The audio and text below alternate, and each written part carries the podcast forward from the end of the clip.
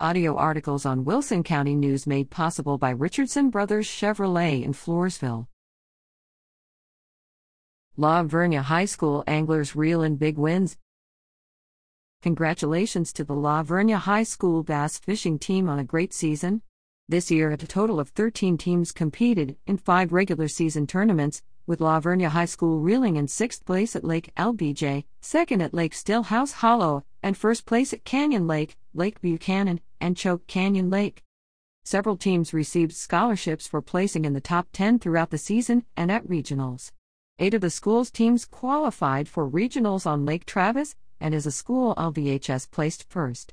Additionally, five teams made it to state on Belton Lake, where La Vernia placed fifth out of one hundred thirty-three schools.